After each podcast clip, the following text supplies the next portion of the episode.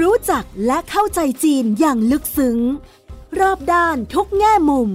เพื่อให้เท่าทัน ใน มองจีนมุมใหม่ โดย โสพิษวังวิวัฒนา พบแขกรับเชิญ กูรูผู้รอบรู้เรื่องจีน ดรภัยจิต วิบูลธนสาร รองประธานและเลขาธิการหอการค้าไทยในจีน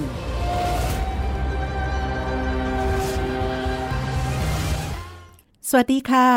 ต้อนรับคุณผู้ฟังทุกท่านมาพบกับมองจีนมุมใหม่ ทางไทย PBS Podcast นะคะ วันนี้จะคุยกับ ดรภัยจิต วิบูลย์ธนสาร รองประธานและเลขาธิการหอการค้าไทยในจีนค่ะ เรื่องหนึ่งที่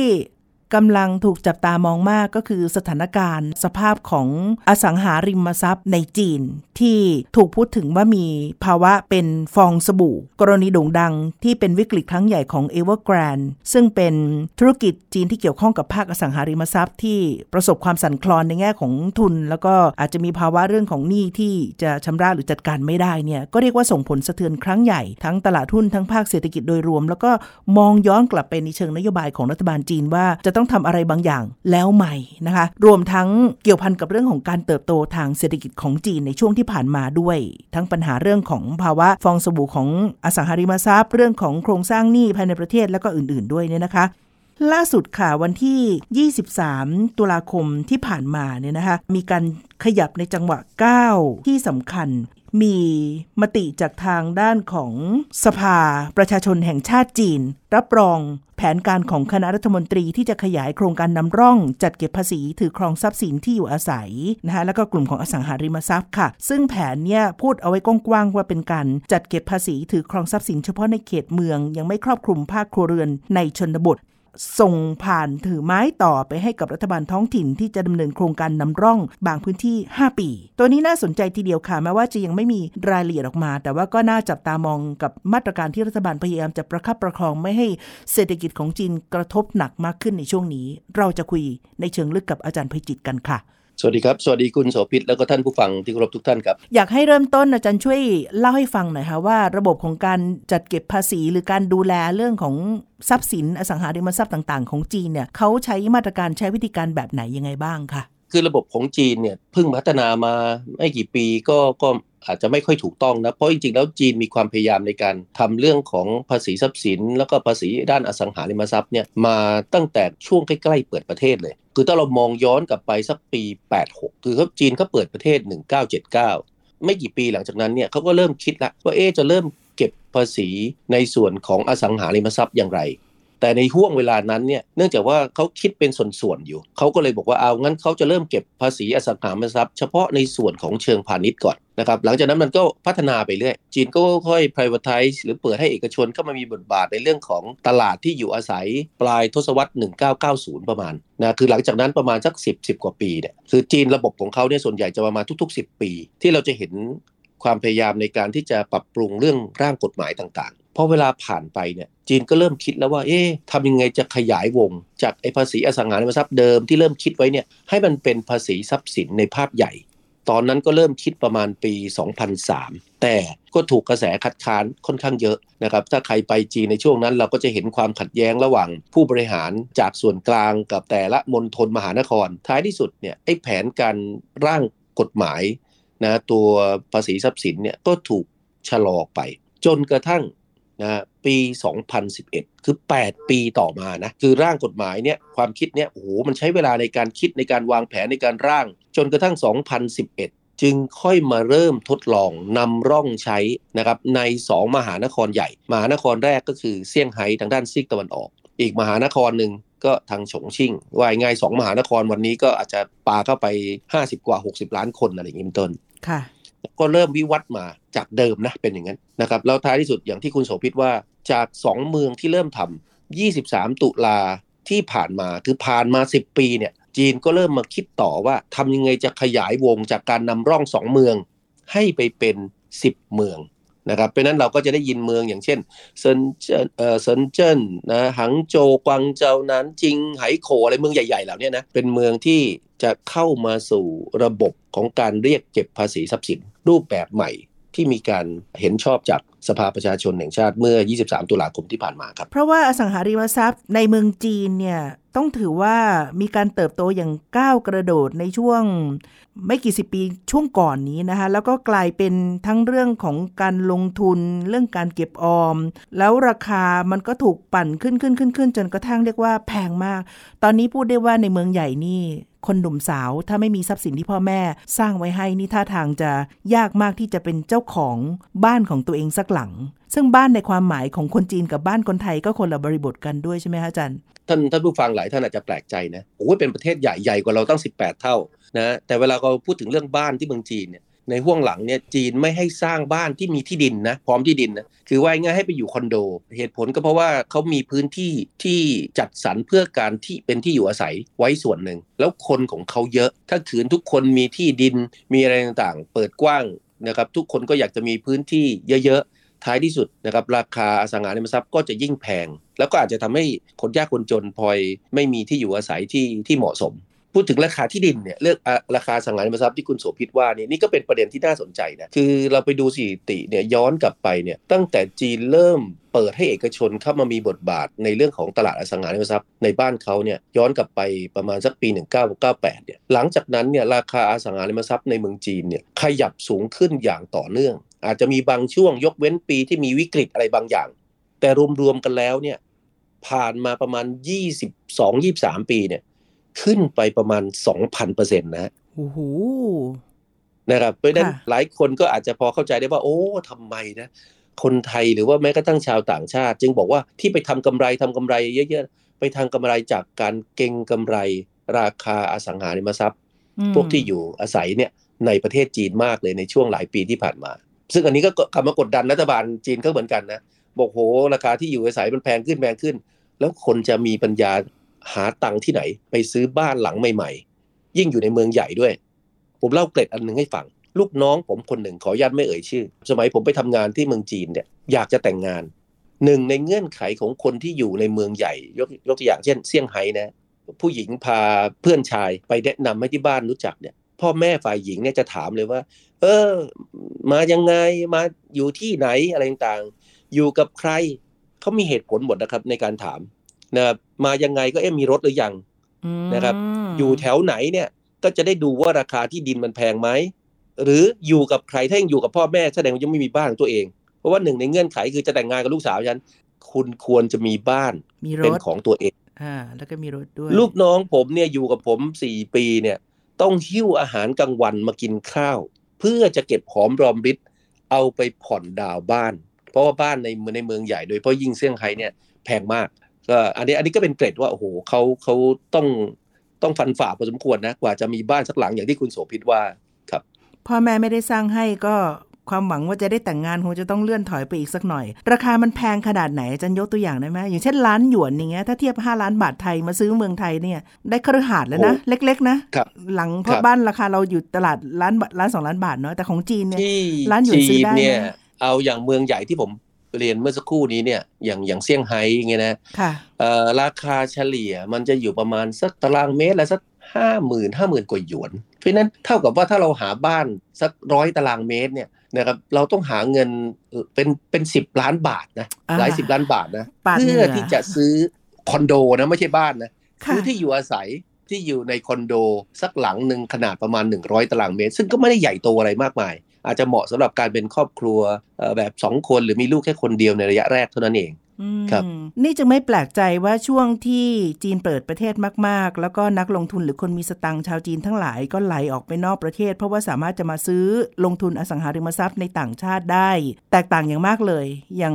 ในเมืองไทยเองก็เห็นช่วงกระแสเศรษฐกิจบูมในช่วงก่อนโควิดที่ผ่านมานี้เนี่ยนะคะแต่กรณีของเอเวอร์แกรนเนี่ยถือได้ว่าเขย่า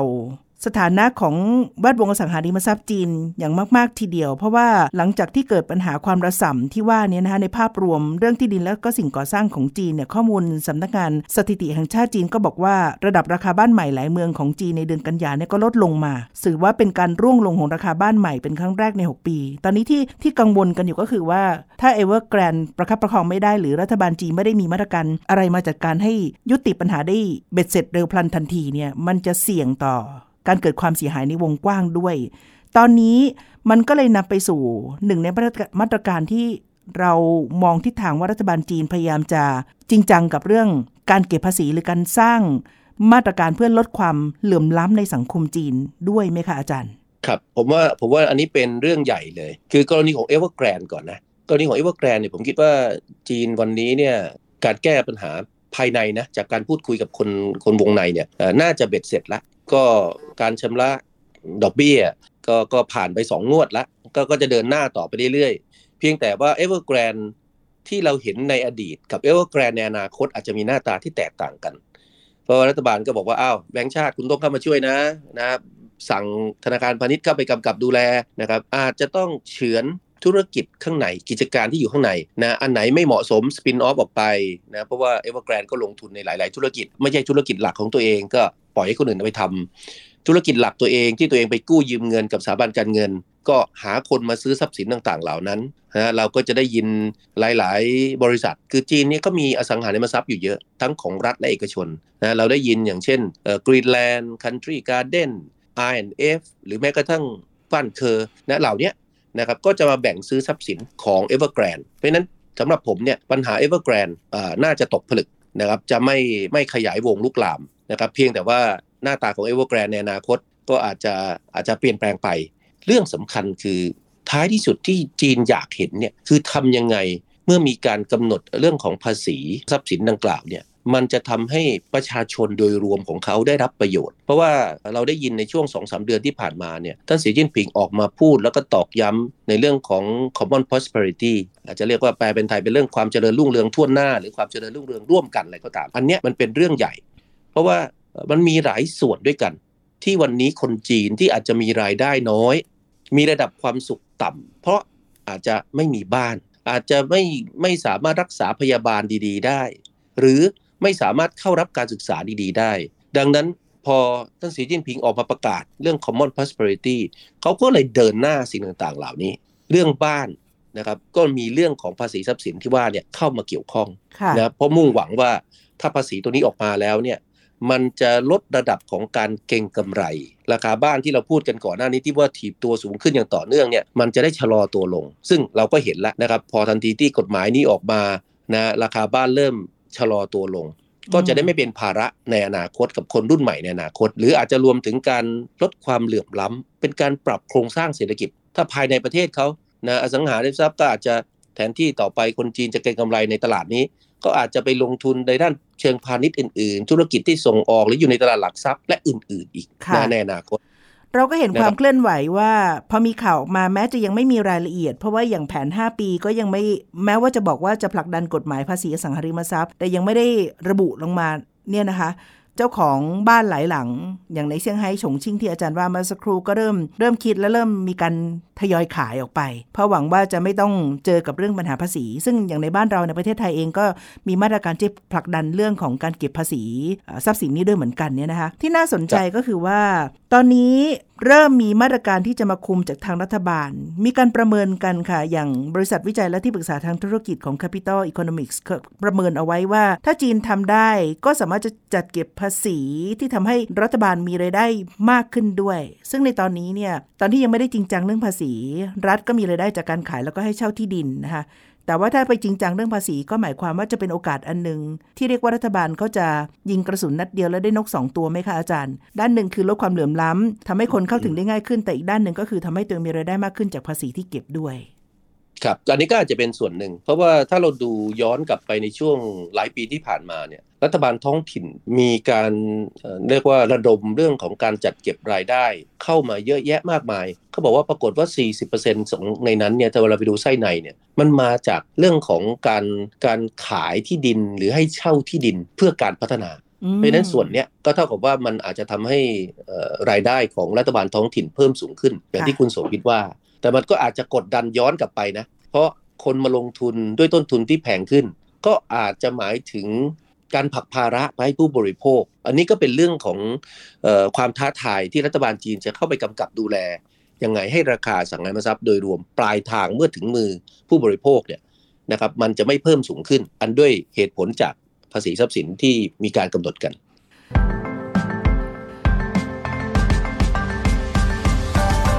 คุณกำลังฟัง มองจีนมุมใหม่ ทางไทย PBS Podcast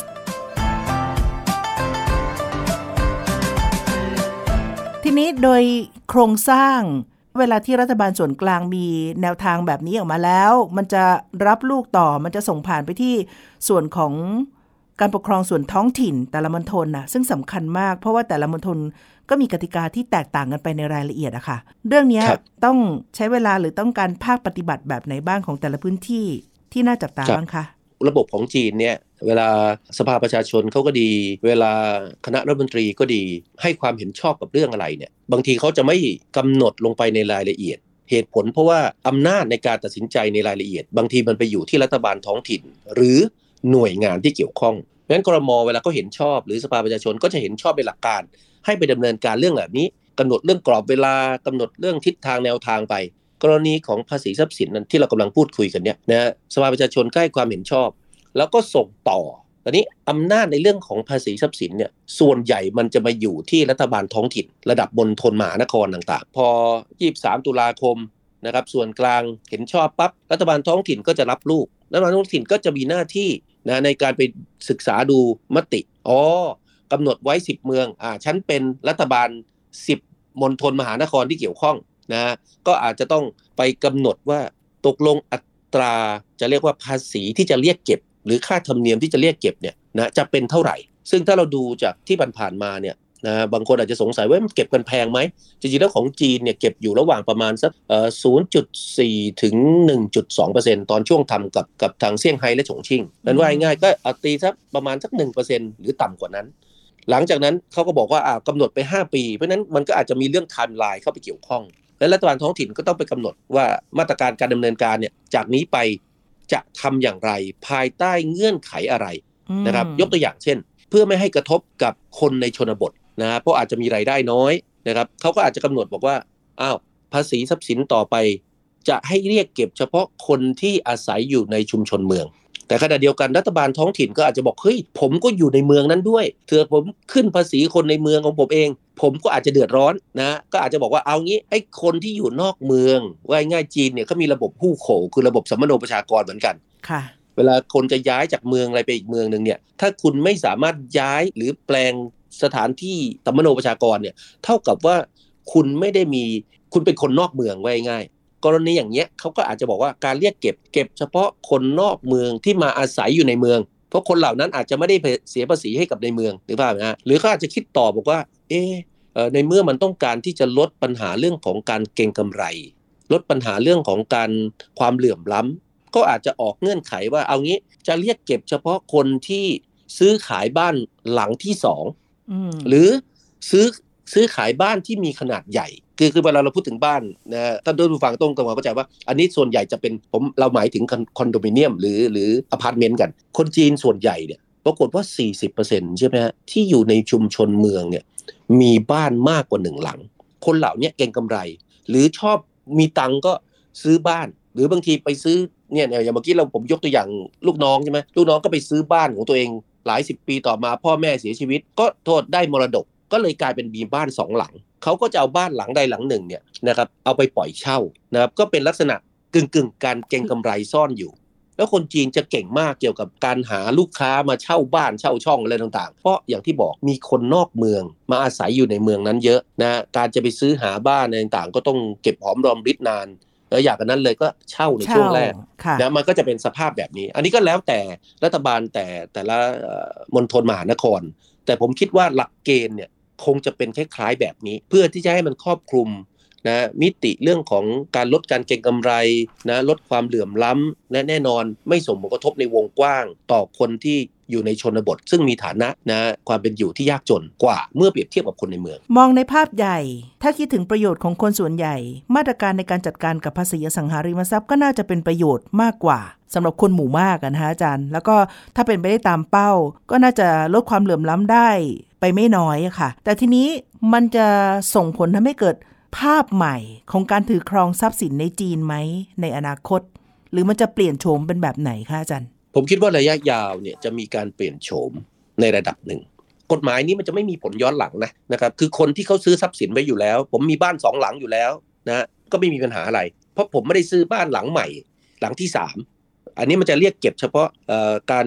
การซื้อหายกรณีอสังหาริมทรัพย์ นะครับสำหรับหลังที่ 2 เป็นต้นไป ยกตัวอย่างถ้าเรากำหนดเงื่อนไขแบบนี้ ดังนั้นถ้าเราย้อนกลับมาเนี่ยถ้าสมมติว่าคนบอกว่าเอ้ยผมมีบ้านอยู่หลังนึงแล้ว จะต้องซื้อหลังที่ 2 แล้วจะถูกเก็บภาษี จะซื้อหลังที่ 2 เพื่อไปปล่อยเช่าหรืออะไรก็ตามก็อาจจะไม่ทำตรงเนี้ยมันอาจจะทำให้การถือครองอสังหาริมทรัพย์ อาจจะเปลี่ยนรูปการลงทุนของคนจีนคือคนจีนเขาเวลาเขาจะไปซื้อบ้านซื้อช่องเขาก็มองว่านี่คือรูปแบบหนึ่งของการลงทุน ก็อาจจะหันไปลงทุนในรูปแบบอื่น ผมเกินไปก่อนหน้านี้ ตลาดหลักทรัพย์ไม่แน่นะนะคนจีนเนี่ยโทษนะเงินมันเหลือเงินสดอยู่ในมือเนี่ยมันเหลือเยอะนะเขาอยากที่จะเขาเขากล้าที่จะลงทุน หรือกล้าที่จะเก็งกำไรถ้าเราพูดถึงให้เห็นภาพ เพราะฉะนั้นเขาไม่อยากเก็บเงินสดเอาไว้ เขาก็เอาไปลงทุนในรูปแบบอื่นๆเพราะฉะนั้นถ้าไม่ลงทุนที่อยู่อาศัย อาจจะไปลงทุนสมมติว่าไปถือครองทองคำเพิ่มมากขึ้น ไปซื้อหุ้นมากขึ้น หรือไปลงทุนนะอยู่ในบริษัทกิจการต่างๆ ในเชิงพาณิชย์ อันนี้มันก็อาจจะทำให้ ภาคเศรษฐกิจส่วนอื่นขยายวง แต่ภาคเศรษฐกิจของส่วนของอสังหาริมทรัพย์เนี่ยก็อาจจะขยายตัวในอัตราที่ลดลงจากในอดีต และมีลักษณะของการถือครองที่เพื่อการอยู่อาศัยอย่างแท้จริง เหมือนที่ท่านสีจิ้นผิงเคยพูดไว้เมื่อ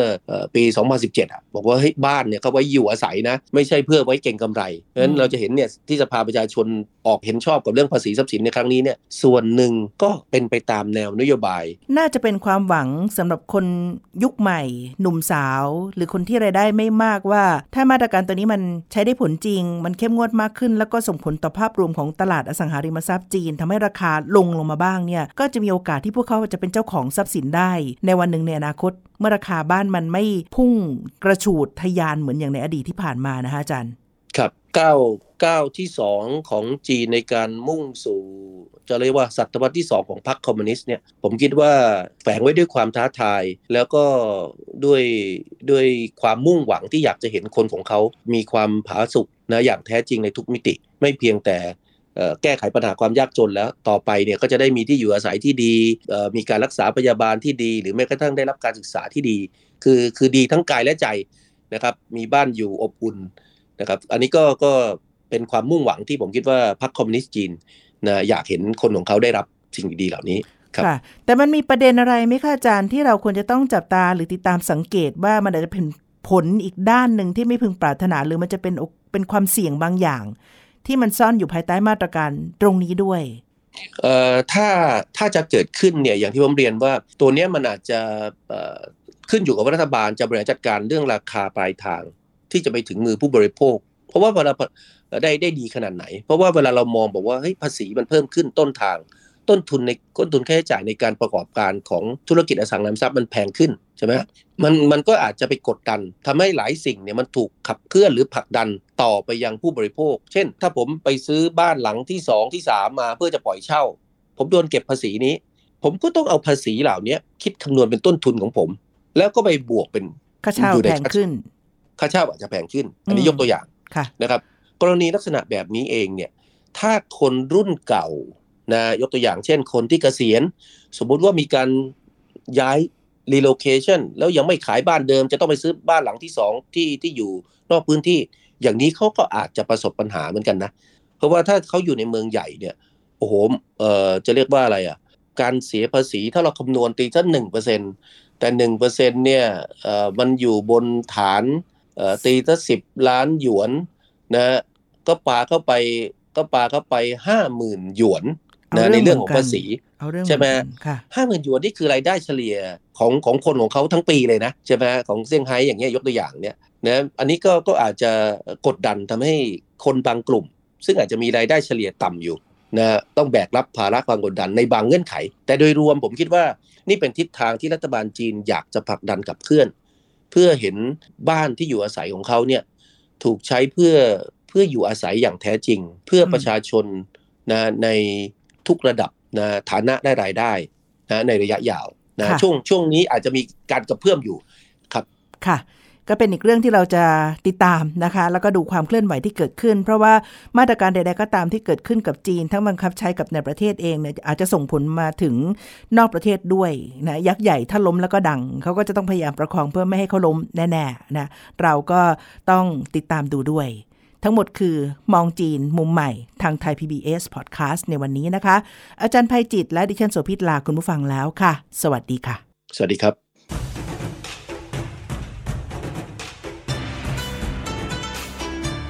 ติดตามฟังรายการมองจีนมุมใหม่ ได้ทางเว็บไซต์และแอปพลิเคชันไทย PBS Podcast กดติดตามสื่อสังคมออนไลน์ ทั้ง Facebook Twitter Instagram และ YouTube ไทย PBS Podcast